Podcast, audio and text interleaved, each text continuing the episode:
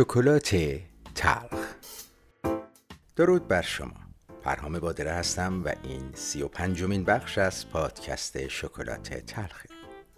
در بخش قبل و در تعریفی کلی آزادی رو مجموع قوانین یا محدودیت هایی دونستیم که انسان ها برای بهبود هرچه بیشتر شرایط زندگی ابتدا در ذهن و بعد در عمل برای خودشون ایجاد می‌کنن.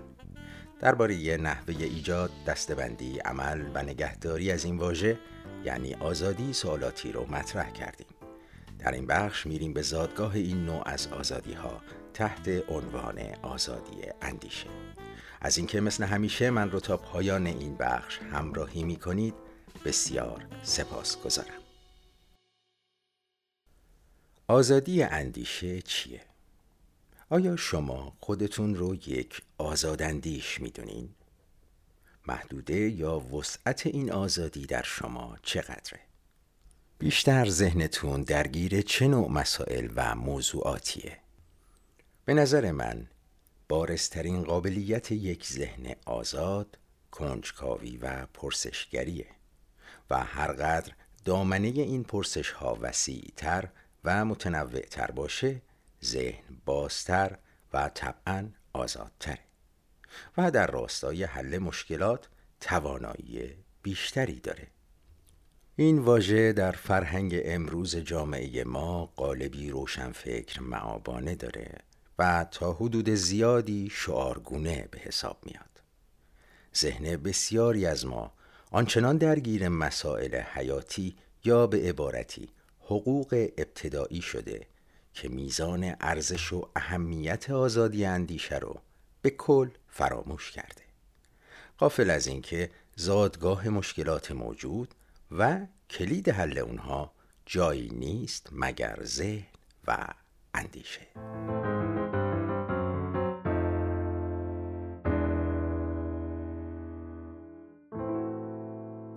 اما بیاین ببینیم چطور این اتفاق افتاده. با وجود تسلط کامل انسان بر محدوده ذهنی خودش آیا این امکان وجود داره که بشه کنترلی از بیرون وجود افراد روی ذهنشون اعمال کرد؟ به نظر من بله از دو راه این امکان وجود داره یکی با تحت تاثیر قرار دادن احساسات، عواطف و باورهای قلبی و اون یکی اعمال قانون برگرفته از همین تأثیرات. در وجود انسان دو پدیده در کنار هم قرار داره. یکی عقل و اون یکی احساس. خصوصیات این دو پدیده چیه؟ عقل، فکر یا اندیشه بر مبنای سوال، دلیل و منطق کار می‌کنه و غریزه، دل یا عقیده بر مبنای باور. شاید بشه گفت کنترل عقل انسان تماما در اختیار خودشه ولی قلب فضاییه که اصولا برای غیر تعبیه شده و به شدت بر فکر و اندیشه ما تأثیر گذاره. حالا بیاین تقابل این دو واژه یعنی عقل و احساس رو به صورت کلی در وجودمون بررسی کنیم.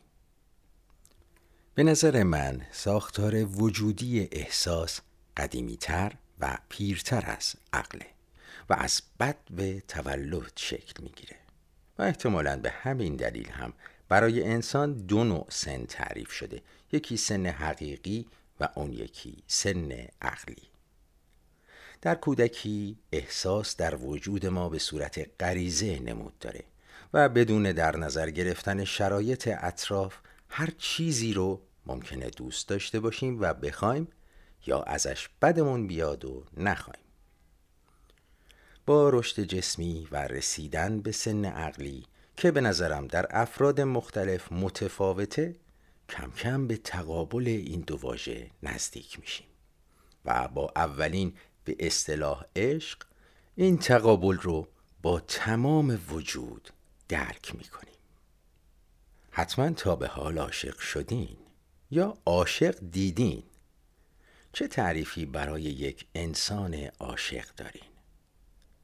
سوای تعاریف احساسی، ادبی و عرفانی من فکر می کنم که عاشق کسیه که قدرت تفکر، عقل و منطق خودش رو با احساسات کامل جایگزین کرده.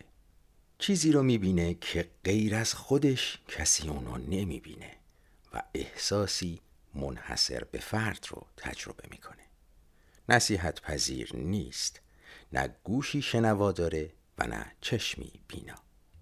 و اونجاست که این احساسات خالص قادره تمام تصمیمات اقلانی و منطقی که فقط خود فرد بدون دخالت دیگران قادر به گرفتن و انجام اونهاست تحت کنترل خودش در بیاره. حتما داستانهای زیاد یا تجربیات متعددی در این مورد شنیدین و داشتین. به نظر من دسترسی و تسلط بر این بخش از وجود انسان تنها راهیه که قادر کنترل ذهن هر فرد رو از خارج از وجودش در دست بگیره و از این راه افراد رو وادار کنه تا بدون دخالت فکر و منطق برای زندگیشون تصمیم بگیرن یا تصمیماتی که براشون گرفته میشه رو در قالب اعمال قانون بدون چون و چرا بپذیرن.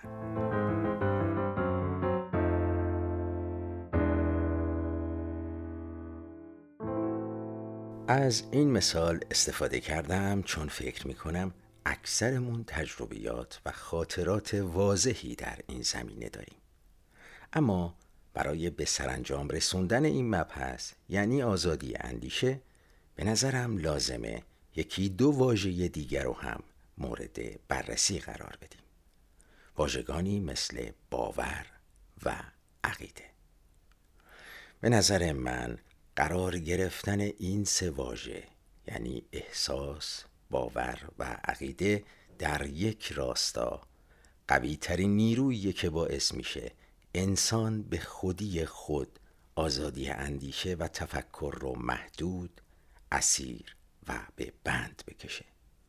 پس با این حساب بخش بعدی رو در ادامه همین موضوع به بررسی واژه باور اختصاص میدیم.